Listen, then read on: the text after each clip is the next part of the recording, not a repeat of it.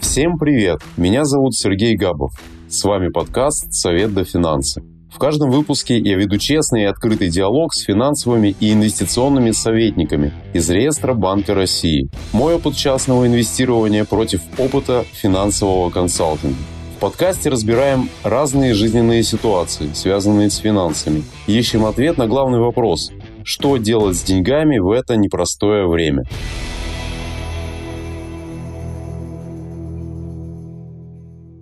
Сегодня у меня в гостях независимый инвестиционный советник Анна Новикова. Анна уже более 10 лет помогает людям освоить мир инвестиций и обладает практическим опытом, а также признанной международной квалификацией ICCA. Анна, добрый день. Добрый день, Сергей. Расскажите подробнее о вот вашем образовании, о квалификации ICCA. Что это такое? Это международный диплом по бухгалтерскому учету и бизнесу. Он британский, и он дает мне право работать по специальности, связанной с э, указанной областью практически в любой стране мира, потому что он имеет международное признание. Помимо этого диплома у меня, конечно же, есть еще российское образование. Собственно, я использовала этот диплом когда трудоустраивалась в международные корпорации, где было важно подтверждать знания таким образом, и имела возможность поработать за рубежом в нескольких странах по трудовым контрактам от работодателя. Сегодня мы будем говорить о подготовке к релокации, а также разберемся, на что обратить внимание, если вы уже переехали в другую страну. И сравним два способа релокации на примере клиентов Анны. Анна, расскажите подробнее, с какими запросами к вам пришли клиенты? Сегодня два кейса, которые я подготовила на рассказ. Первый кейс – это переезд в Турцию и получение вида на жительство турецкого при помощи по приобретения недвижимости в Турции. Это был клиент с крупным капиталом, достаточно крупный капитал находился на зарубежных банковских и брокерских счетах, и ему было важно получить ВНЖ Турции для того, чтобы избежать блокировки этих счетов, каких-либо проблем а, закрытия этих счетов за рубежом. И второй пример – это релокация, достаточно редкая для нашей страны, потому что сейчас эта страна закрыла легкий способ въехать для россиян это в Польшу. Мои клиенты, с которыми я как раз почти 10 лет работаю по управлению их финансами, переехали на ПМЖ в Польшу.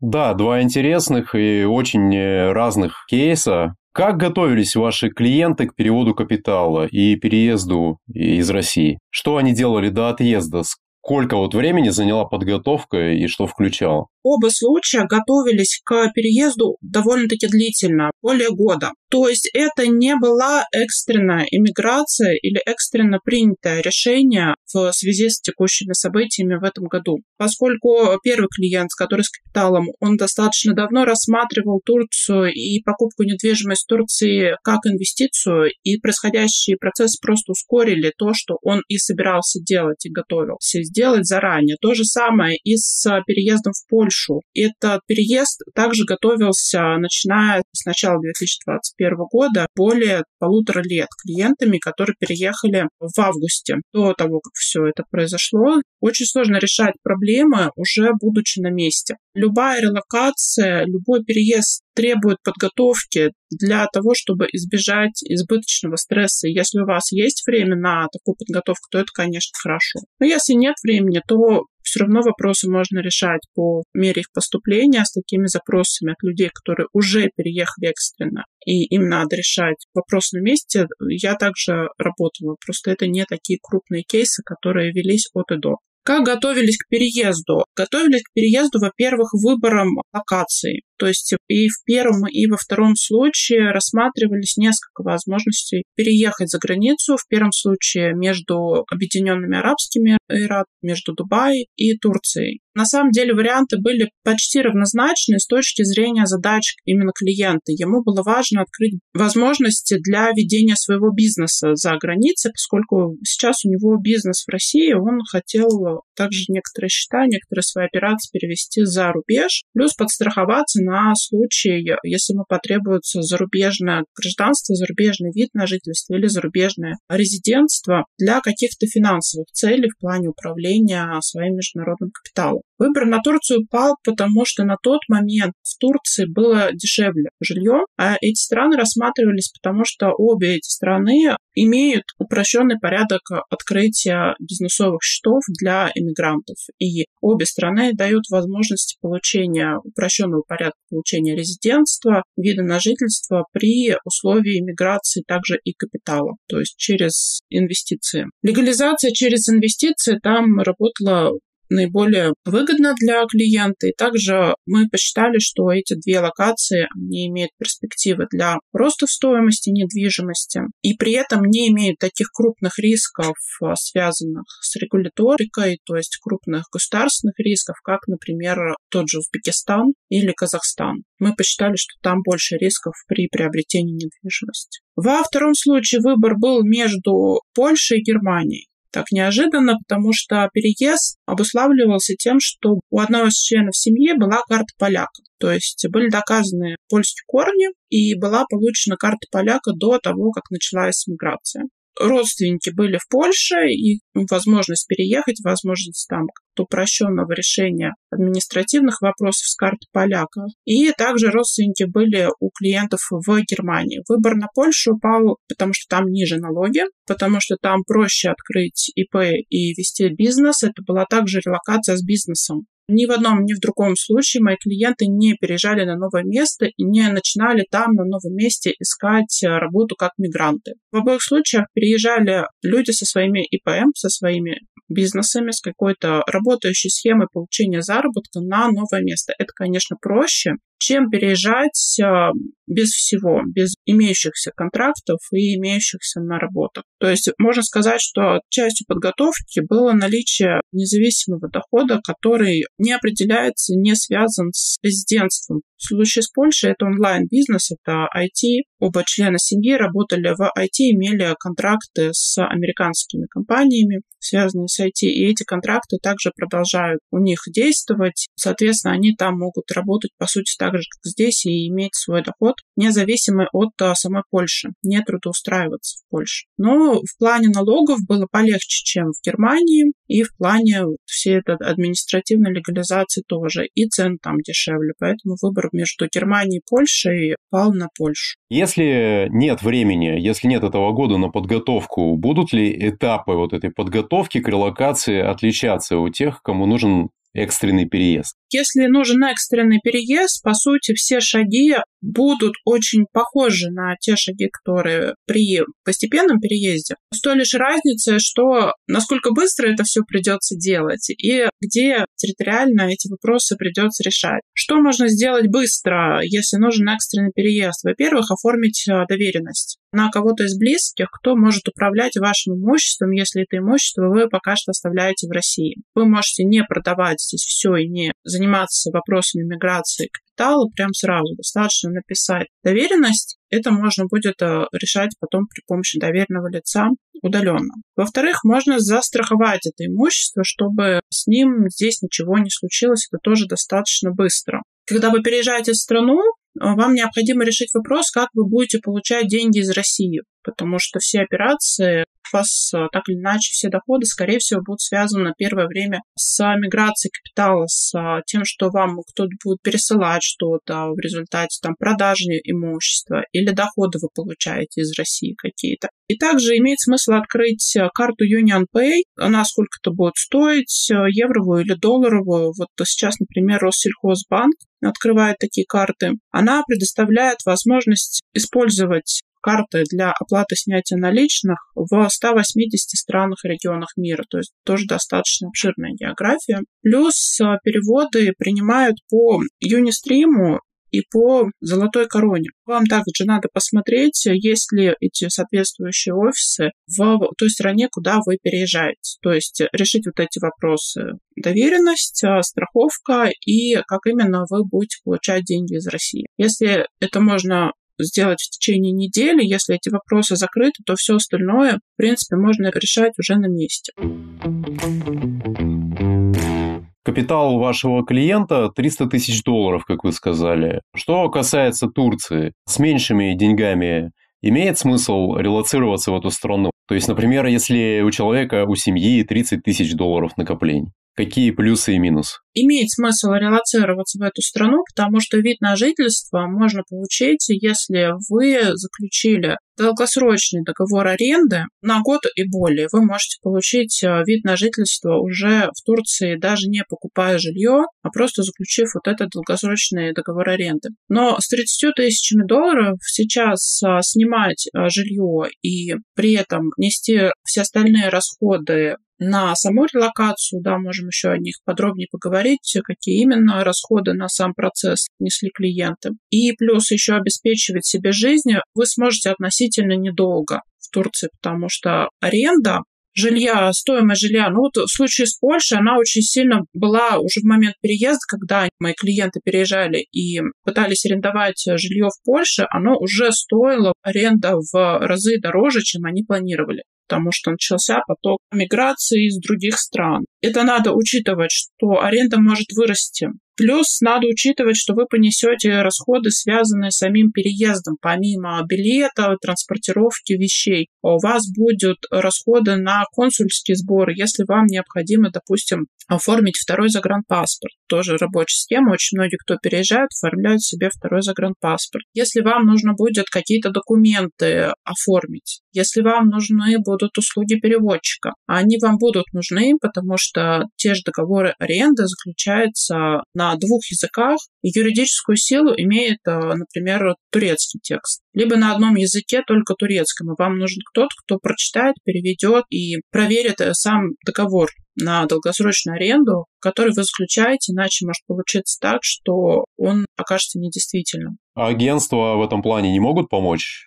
Местные, локальные, или лучше к ним не обращаться? Местные агентства помогают, и пользоваться проверенными можно и нужно, и практически все мои клиенты, они пользовались услугами либо местных риэлторов по рекомендации, либо местных агентств, но также по рекомендации. Чаще всего там работают русскоязычные люди наши трудоустроены, которые хорошо знакомы с страной и которые оказывают поддержку нашим соотечественникам. Но главное вот пользоваться такими рекомендациями. Что касается Польши, почему я назвал эту историю интересной, потому что эта страна занимает сегодня жесткую позицию в отношении россиян. И недавно режим упрощенного трудоустройства для граждан Российской Федерации был отменен, а визы перестали делать еще раньше. И вот такая схема с вашими клиентами, которые уехали по рабочей визе в Польшу, она сегодня все еще рабочая? Я бы сказала, что если вы пытаетесь начать этот процесс сейчас, скорее всего, вам будет сложно воспользоваться таким путем переезда. То есть это готовит то, что готовилось раньше, документы, которые уже все были согласованы до того, как начались тяжелые вот эти вот события последнего года. Польша сейчас тяжелая страна для переезда, для россиян и для жизни она тяжелая. Если есть возможность рассмотреть э, другие варианты, лучше их рассмотреть. Какие варианты все еще доступны для резидентов э, России? Какие страны, возможно, вы бы порекомендовали? Скорее всего, у вас есть знакомые где-то, есть где-то какие-то связи, какие-то контакты, какая-то страна, либо какие-то родственные, возможно, связи старые. Какая-то страна у вас все равно будет вам ближе и понятнее других стран. Для кого-то это Литва, может быть. У меня были тоже знакомые, которые в Литву уехали, но опять же по родственной линии, потому что им там помогли. Первое такой шаг — это подумать, э, где вы можете на месте получить какую-то помощь от своих друзей, знакомых, где у вас связи, где вам проще это сделать. Если, например, нигде, то одна из таких дружественных стран, которую сейчас больше всего хвалят в плане миграции, это Узбекистан. Говорят, что там э, нет никаких проблем ни с получением денег из России, ни с проживанием там, и расходы там тоже достаточно низкие. То есть мы знаем, что многие из наших соотечественников туда стремятся на ближайший год переехать. Армения, Казахстан, Абхазия, кто-то переезжает во Вьетнам, в Юго-Восточную Азию, в Таиланд. Вообще, есть еще один такой очень важный пункт. Посмотрите на свою специальность. Если у вас редкая востребованная специальность, вам нужно подумать о том, какая страна готова как раз сейчас принимать таких специалистов в большом количестве в упрощенном порядке. Вот, например, то, что мне про Польшу сказали, что они активно и э, с удовольствием принимают э, специалистов из авиационной сферы и по сельскому хозяйству, то есть э, агрономов.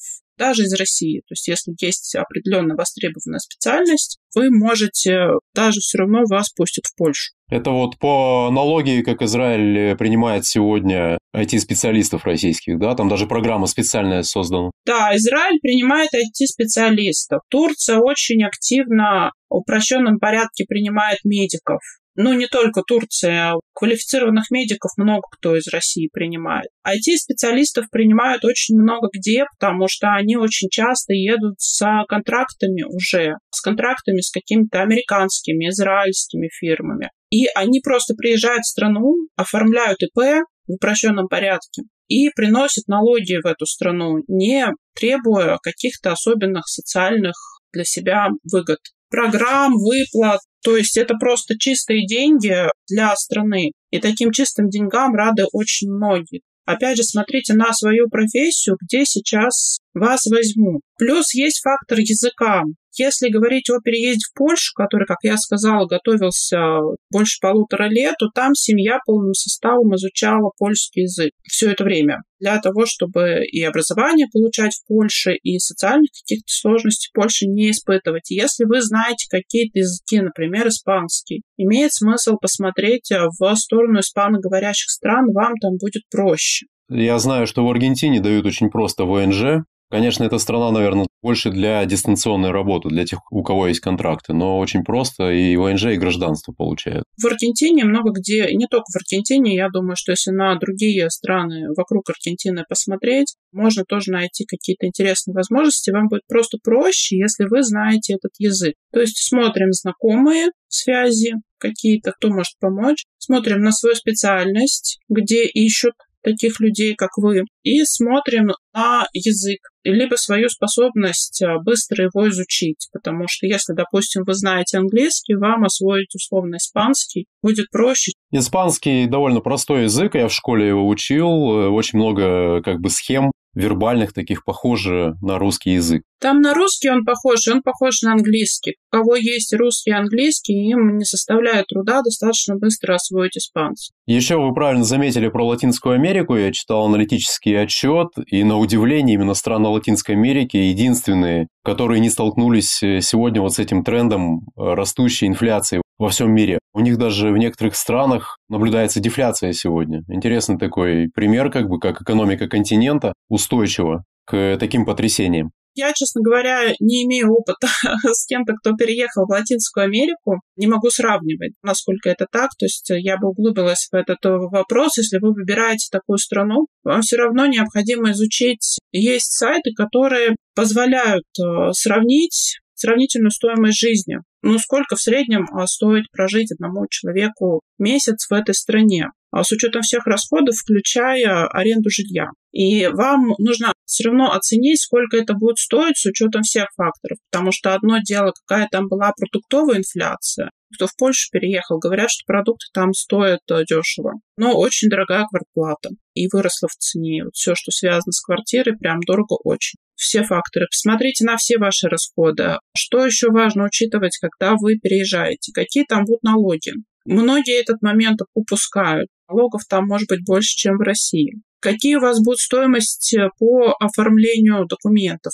Придется нести какие-то расходы на перевод документов, расходы на их визирование, апостилирование, консульский сбор когда вы будете легализовываться на новом месте. Продумайте, через что у вас будет идти легализация. Какие есть варианты? Через инвестиции, либо вы через работу будете, через контракт легализовываться. То есть какие у вас, в принципе, будут там варианты. И желательно, чтобы вариантов было не один не только работа, которая может а, быть потеряна, например, но еще какой-то запасной вариант. Многие страны дают возможность остаться в стране, если вы чисто формально устроитесь на изучение курса языка этой страны. Насколько я знаю, обучение является одним из способов легализации страны, и многие для того, чтобы подстраховаться, переезжая с рабочим контрактом, при этом идут параллельно учиться на курсы изучения языка и культуры этой страны для того, чтобы в случае потери работы получить вот эту учебную визу. Аренда жилья большая статья расходов может быть, особенно если это какие-то ближние страны, куда сейчас пошел большой поток мигрантов. Закладывайте возможность удвоения этих расходов по сравнению с тем, что есть э, на тот момент, когда вы изучаете этот рынок. Посмотрите, что там с медициной, сколько стоит медицинская страховка, платная она или бесплатная, что туда не входит и за что вам придется платить в случае чего дополнительно. Это может быть тоже очень существенный расход, если, например, вам придется в какой-то момент лечить зубы в этой стране, а в страховку это лечение не входит. Еще очень серьезный вопрос – это вопрос обучения детей. Очень многие переезжают в другую страну, происходит релокация всей семьей, приходится решать вопрос с образованием детей. Не всегда это удается сделать бесплатно. Возможно, придется устраивать, в связи, опять же, с возросшим потоком мигрантов, придется устраивать ребенка в платный сад, в платную школу, и это все достаточно дорого стоит. Что в Польше, что в других странах, да и в России тоже частное обучение достаточно дорогостоящее, и это расходы, в которые вы не можете избежать, потому что вы не можете своего ребенка не учить совсем. Вот что касается переезда, с какими рисками сталкивается релакант? Что изменится для этого человека, для семьи? К чему придется привыкать? Заранее сказать за весь мир невозможно. Даже если вы переезжаете в какую-то новую страну, для себя изучаете э, все, три месяца читаете сайты, отзывы, все равно, когда вы приедете, для вас вы столкнетесь с чем-то, что для вас будет э, неожиданностью. На это надо просто закладывать вероятность, да, что это может быть. Сейчас сложно получать деньги из России. И правила постоянно меняются. Да, какие-то банки перестают отправлять э, платежи по свифту, потому что подпадают под санкции новые банки. На этот случай надо продумать несколько резервных ходов, несколько резервных способов, если это для вас существенный способ получения дохода. Что может быть неожиданным? Могут быть э, сложности с легализацией на новом месте в связи с тем, что, например, в консульствах сейчас очень большая запись наперед. Вы можете пропустить сроки, когда вы должны легализоваться в стране, просто потому что не попадете в соответствующее учреждение. Тоже нужно продумать, какие здесь могут быть варианты, но многие страны предлагают вариант виза ран, выехать из страны на один день и вернуться и продлить себе срок нелегализованного пребывания в стране. Вот сейчас в Казахстане такое есть, в Турции есть. То есть продумать, что будет, если вы не успеете, если у вас какие-то бюрократические возникнут сложности в связи с текущей ситуацией, чтобы не приходилось экстренно возвращаться в Россию, если для вас это совсем нежелательно. Это вторая сложность. С точки зрения финансов а, могут быть очень много подводных камней а, с тем, как сейчас работают банки по конвертации валюты в разных странах. Наверное, про Грузию. Если там конвертируешь какие-то старые доллары, то они облагаются сбором 30% от стоимости этой валюты. То есть есть какие-то сложности именно получения денег и конвертации между валютами, если вы что-то получаете из России, если вы с российскими карточками, с российскими документами куда-то пришли. Надо на эти неожиданности закладываться, их надо изучить, вот специфику каждой отдельной страны, банковской системы этой страны. И последние новости, что там сейчас происходит, какие банки, какие правила применяют. Даже в Турции есть банки, которые открывают счета без вида на жительство россиянам.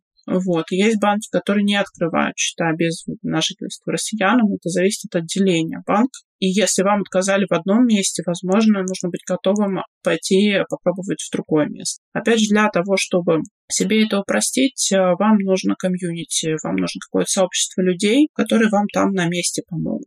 Предположим, я переехал уже в страну, спланировал все, решил вопросы, подготовился и такую продуманную, запланированную релокацию реализовал. А что делать с финансами, с ведением бюджета в новой стране? Как планировать это все, чтобы не испытывать стрессы и не тратить уйму времени. С чего начать и куда развиваться? Первое, что вам нужно понять, это откуда вы получаете доход.